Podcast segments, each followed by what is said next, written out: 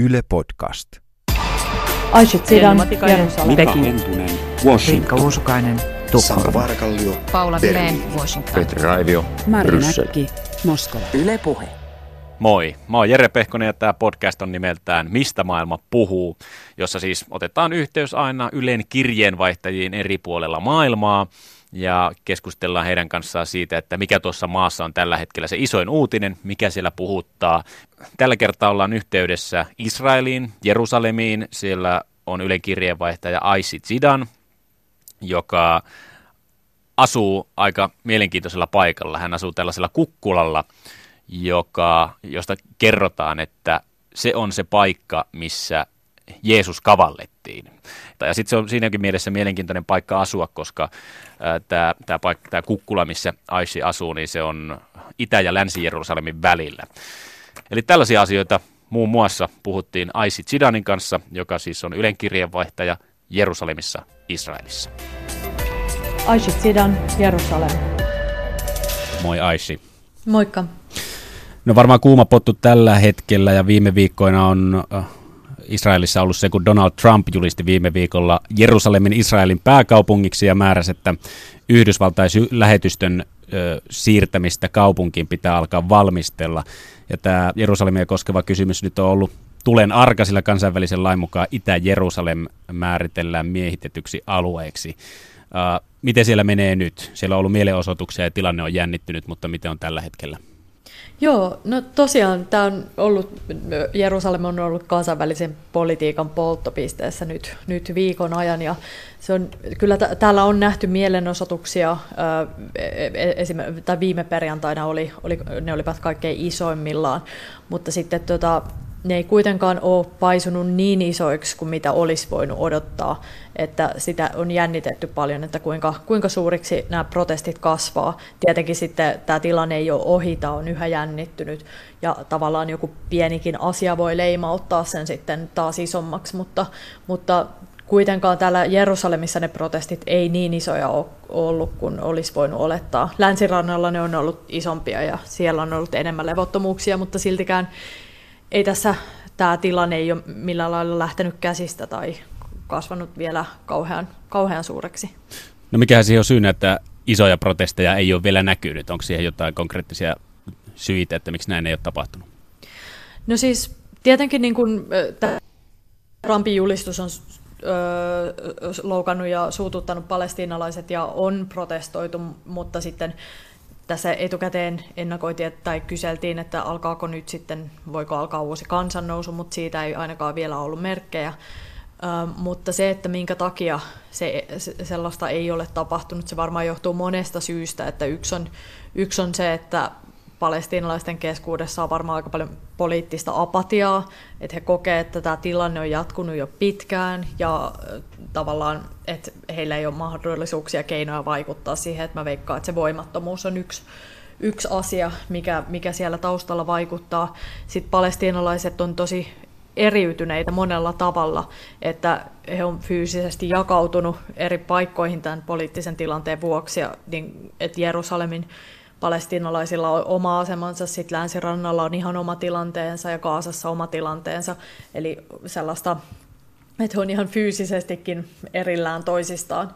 Mutta sitten ihan kiinnostavaa, monet täällä Jerusalemissa on verrannut näitä protesteja kesän protesteihin, kun silloin täällä Israel yritti asentaa tai asensikin metallin paljastimet tuonne vanhan kaupunkiin, jossa sijaitsee kaikki pyhät paikat sekä kristityille, juutalaisille että muslimeille. Ja tästä palestiinalaiset hermostu sen takia, että he koki, että Israel yritti tässä niin kuin, tätä vanhan kaupungin herkkää valtatasapainoa niin kuin horjuttaa ja kasvattaa siellä omaa vaikutusvaltaansa. Missä nähtiin itse asiassa isommat protestit kuin mitä nyt on nyt viime päivinä on nähty. Ja sitä on ennak- tai arvioitu, on, on kuullut ihmisten sanovan, että se tavallaan oli semmoinen konkreettinen asia, jota vastaan voi voi protestoida, että se tavallaan oli, hyvä, hyvin, sel, oli hyvin selkeä tavoite, ja, jota vastaan toimia, ja ne metallin paljastimet itse asiassa poistettiinkin sitten näiden protesti, protestien seurauksena. Et ehkä tämä Jerusalem, vaikka se on todella iso asia ja sitä, sitä niin kuin sen merkitystä ei voi millään lailla niin kuin vähätellä, ja se on vaikeimpia asioita tässä palestiinalaisten ja israelilaisten niin kuin rauhan, rauhan neuvotteluissa, niin se on kuitenkin aika abstrakti ja iso asia. Mutta jotenkin tuntuu, että tässä kuitenkin on joulukin tulossa varmaan protesteja, en tiedä onko niitä suunnitteilla, mutta että jos tilanne on kuitenkin noinkin rauhallinen, niin olisiko sellaista mahdollisuutta, että siellä on jotain tämmöistä, että kytee pinnan alla, nyt ollaan vähän niin kuin tyyntä myrskyn edellä meiningeissä, että mahdollisesti tulevaisu- tulevaisuudessa, lähitulevaisuudessakin, niin siellä saattaisi tulla tämmöisiä ä, aktivistirintamia, jotka sitten tekee isompia protesteja entistä näyttävämmin se, sit se on hyvin arvaamatonta ja tavallaan tämäkin tilanne, siis, ja pitää muistaa, että länsirannalla on ollut nyt on ollut mielenosoituksia jo, jo, ja niin kuin on ollut yhteenottoja ö, Israelin turvallisuusjoukkojen sotilaiden ja tota, sitten mielenosoittajien välillä, että siellä, ei siellä niin kuin, tota, et, ei täällä ihan rauhallista ole, niin että tämä tilanne tavallaan voi, voi joku niin kuin yllättävästikin lähteä sitten eskaloitumaan. Ja yksi, mitä kannattaa seurata, on Gaasa tällä hetkellä, että, että siellä se tilanne on kaikkein vaikein palestinalaisille ollut saarrettuna pitkään. Että tavallaan se on se ehkä isoin riski, että, että missä niin kuin tavallaan voi, voi tulla yhteen, yhteenottoja. Mutta sitten tota, ähm, mä olin nyt eilen käymässä Betlehemin kaupungissa, jossa valmistaudutaan tietenkin joulu, jouluun. Se on siellä todella iso juttu. Siellä oltiin huolissaan siitä, että miten tämä vaikuttaa nyt, että onko tämä säikyttänyt nyt turistit. Ja se on heille kuitenkin tosi iso taloudellinen asia, että, että sinne tulee turisteja jouluna. No Tel Avivissa siellä on ollut iso mielenosoitus viime lauantaina. Tuhansia ihmisiä on ottanut osaa tuohon mielenosoitukseen. Se ei kuitenkaan ilmeisesti liity näihin asioihin. Mistä siinä oli kyse? Joo, se on tosiaan, täällä usein Israel nousee otsikoihin tässä Israeli-palestinalaisten välisessä kysymyksessä, mutta täällä tapahtuu sisäpolitiikassakin paljon kiinnostavaa heidän niin kuin oma, omassa sisäpoliittisessa tilanteessaan. Israelin pääministeri Benjamin Netanyahu, häntä on nyt tutkittu jo pitkään tällaisessa isossa korruptiovyyhdissä häntä ja hänen lähipiiriään. Ja se, siinä on tosi monta haaraa tässä korruptio, korruptiotapauksessa tai tutkinnassa, että esimerkiksi yhdessä haarassa tutkitaan sitä, että Netanyahu ja hänen lähipiirinsä, perheensä olisivat saaneet kalliita lahjoja, sikareita ja champagnea ja koruja ja kaikenlaista mahdollista.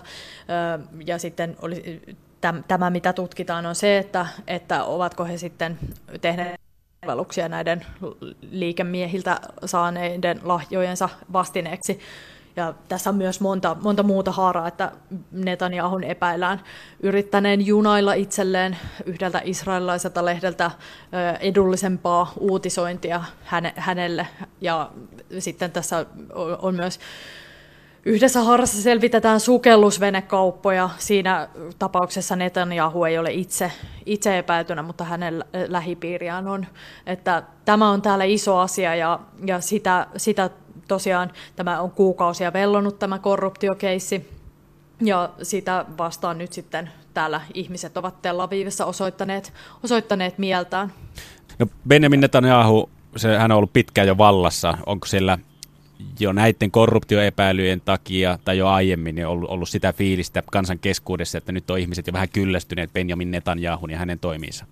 No se on, se on, Netanyahu jakaa tosi paljon mielipiteitä täällä, että, että sitten se, että Israelin näiden liberaalien, liberaalien keskuudessa Netanyahu on ollut punainen vaate jo pitkään, että kuvastaa sitä, että että kun olin tässä Tel Avivissa muutama viikko sitten käymässä, ja Tel Aviv on tunnettu siitä, että se on, se on tämmöinen liberaalien israelilaisten linnake verrattuna vaikka Jerusalemiin, niin siellä siellä kirjakauppias oli, oli, kun ostin Netanyahun elämän kerran, kun mä olen tekemässä hänestä henkilöjuttua, niin tota, niin sitten kirjakauppias ilmoitti, että, että tätä tyyppiä muuten sitten vihataan tässä kaupungissa, että, että kyseli, että miksi ihmeessä ostan hänen elämänkertaansa, mutta tota, e, mikä kuvastaa sitä, että, että täällä toisille piireille Netanyahu on, on ihan, ihan täysin punainen vaate.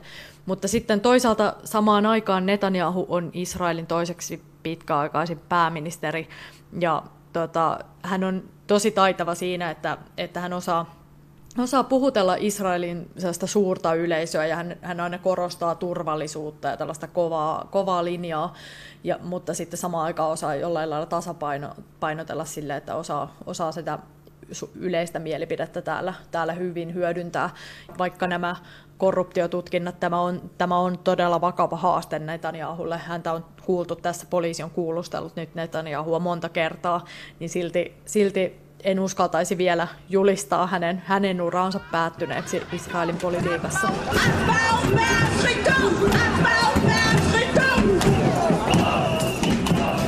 No Aisit Sidan Suomesta katsottuna Israel vaikuttaa, no täysin jakaantuneelta, jos näin voi sanoa. Näkyykö se siellä sulla omassa arjessa, siellä missä sä asut, siellä missä sä elät, niin semmoinen suuri jakaantuminen ihmiskunnan kesken?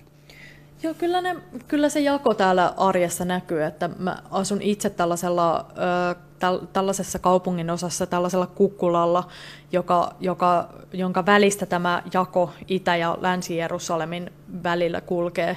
Eli toinen puoli on länttä, ö, eli on israelilainen naapurusto, ja sitten toinen puoli on tätä, tätä ö, miehitettyä palestinalaista ö, Itä-Jerusalemia. Ja tota, vaikka tässä asutaan fyysisesti tosi lähellä toisiaan, niin silti molemmat, molempien arjet ovat kuitenkin hyvin erillään. Eli ihmiset asuvat erillään. Täällä näkee tosi harvoin sekaavioliittoja. Et kuitenkin niin kuin se, se jako, jako on, on todella syvässä ja epäluulo ihmisten välillä on todella syvässä. Mutta sitten samaan aikaan monet palestiinalaiset käyvät täällä niin israelilaisella puolella kuitenkin niin kuin työkavereina voi olla puolin ja toisin ihmisiä ja on, on, ollaan, ollaan fyysisesti lähekkäin ja ö, arjessa on Jerusalemissa paljon, paljon tällaista kohtaamista, mutta, mutta silti samaan aikaan ne epäluulot ovat todella syvässä. No aina puhutaan siitä, että sukupolvet kehittyvät, niin miten sukupolvet sitten Israelissa ja taas myöskin Palestiinassa, että onko siellä tavalla asenteet muuttumassa millään tavalla tai mihin suuntaan ne on muuttumassa, jos näin, näin on tapahtumassa? No täytyy sanoa, että tuossa ehkä ö, on Israelin politiikka on, on siirtynyt vuosikymmenten saatossa tai viime vuosien saatossa paljon selvemmin oikealle, eli asenteet ovat ehkä enemmän koventuneet. Mutta sitten varmasti tämä pitkään jatkunut konflikti ja sitten se yhä kasvava eriytyminen on, on, on saattanut omalta osaltaan koventaa asenteita. Eli, eli vuorovaikutusta palestiinalaisalueiden ja sitten tota, israelilaisten kanssa on ehkä vähemmän kuin aikaisemmin. Että aika, tännehän on tosiaan tullut tämä muuri, joka erottaa länsirantaa Israelista Israelista.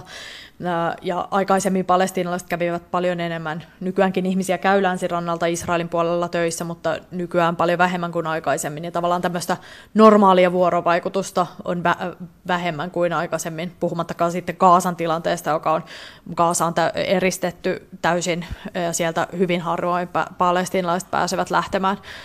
Miten, miten se näkyy sun tavallaan omissa kokemuksissa, miten se on muuttunut?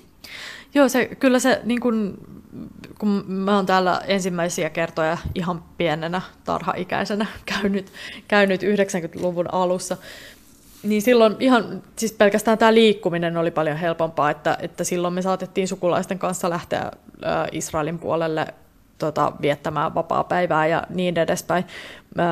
Että se tavallaan, ja kuulee, kuulee esimerkiksi israelilaisten vanhempien olen aikaisemmin ostanut vihanneksia Kaasasta, ja nykyään se on ihan täysin mahdoton ajatus, että jotain tällaista voisi tehdä. Että tavallaan tämä fyysinen eriytyminen on täällä, täällä hyvin käsin kosketeltavissa, ja se ei tarkoita sitä, että tilanne olisi ollut aikaisemmin jotenkin helppo. No onko siellä minkäänlaista kehitystä kuitenkaan tapahtunut? niin kuin hyvään suuntaan niin, vai? tänä päivänä, jos katsotaan tänään sitä tilannetta, onko siinä mitään sellaista hyvää, mikä antaisi sellaista osvittaa, että okei, tässä olisi vähän kehitystä, Onhan täällä, täällä on, on erilaisia, erilaisia liikkeitä, että nyt esimerkiksi on ollut tämmöinen naisten rauhanliike, Women Wage Peace, jossa on sekä, sekä äh, juutalaisia että arabinaisia yhdessä vaatimassa päättäjiltä ratkaisua tähän konfliktiin. Se on ollut ehkä nyt tässä viime, viime aikojen tämmöinen isoin ja näkyvin liike. Ja on, on, on toki kaikenlaista, kaikenlaista projektia ollut pitkään aktivisteja, jotka tekee sinnikkäästi ja esimerkiksi nyt ensi viikolla olen menossa tekemään juttua koulusta, jossa, jossa tarkoituksena on, on opettaa, siellä on sekä, sekä palestiinalaisia että israelilaisia lapsia, ja heille opetetaan tavallaan molempien narratiivia tästä historiasta ja asioista siitä, mitä on tapahtunut, ja tavallaan yritetään rakentaa sitä ymmärrystä sitä kautta, että täällä on kuitenkin niin kuin usein, tai siis yleensä lapset käyvät omia koulujaan ja tavallaan kasvavat ihan erilaiseen maailmankatsomukseen tästä siitä, että mikä, mikä tämän paikan historia on ja niin edespäin, ja se varmasti osaltaan vaikeuttaa sitä, että, että ymmärretään sitä toisen, toisen nä- näkökulmaa.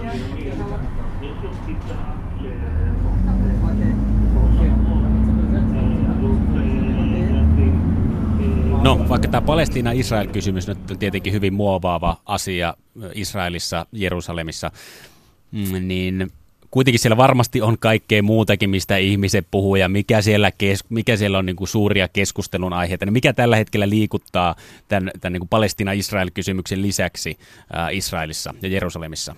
Niin, kyllähän täällä kaikenlaisia, kaikenlaisia tota, erilaisia liikkeitä on, että on ollut esimerkiksi iso vegaaniliikehdintä viime vuosina Israelissa, että se näkyy täällä ihan, ihan äh, ravintoloissa, että on, on monissa paikoissa vegaanivaihtoehtoja ja oli noin mielenosoitus vegaaniuden puolesta isokin sellainen Tel Avivissa ja, ja sitten tota, no ihan tällaista paikallisaktivismia on, että tässä minun kotinaapurustossani, joka on aivan Jerusalemin tämän historiallisen vanhan kaupungin vieressä, niin täällä on, tänne, täällä on semmoinen suunnitteilla, että rakennettaisiin luksusasuntoja tänne rinteille ja sitten paikalliset, paikalliset vastustavat sitä, että he pelkäävät, että kukkulan ja sitten kun puhutaan Jerusalemista, niin täällä kaikkialla – kaikkeen liittyy usein sitten historialliset ja uskonnolliset ö, syytkin, että täl, tämä kukkula esimerkiksi, ö, tässä uskotaan, että,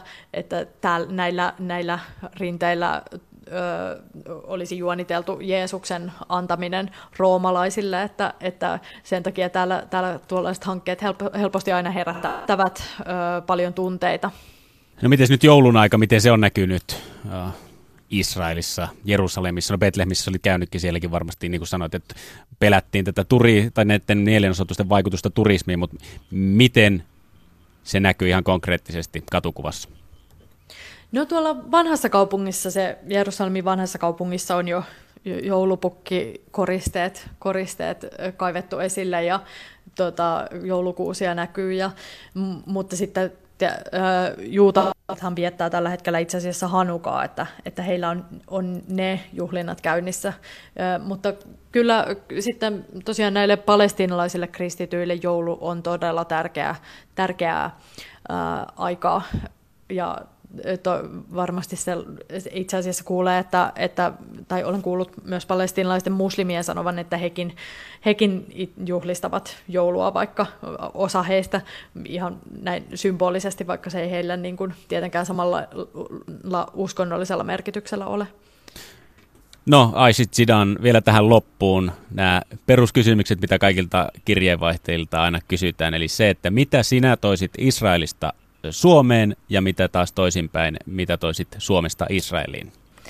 No ehkä Suomesta mä toisin tänne sellaista luottamusta, luottamusta ihmisten välille ja sella, sitä, että, että se, siis täällä tuntuu usein niin raastavalta se, että ihmiset tuntuu toisiaan ja toisaalta odotetaan valmiiksi pahaa. Ja se on ihan ymmärrettävää että kaiken sen jälkeen, mitä täällä on tapahtunut ja koko ajan tapahtuu, että, että on paljon, paljon katkeruutta ja vihaa, mutta sellaista luottamusta mä, mä niin kuin toivoisin tänne ja kykyä asettua toisen asemaan.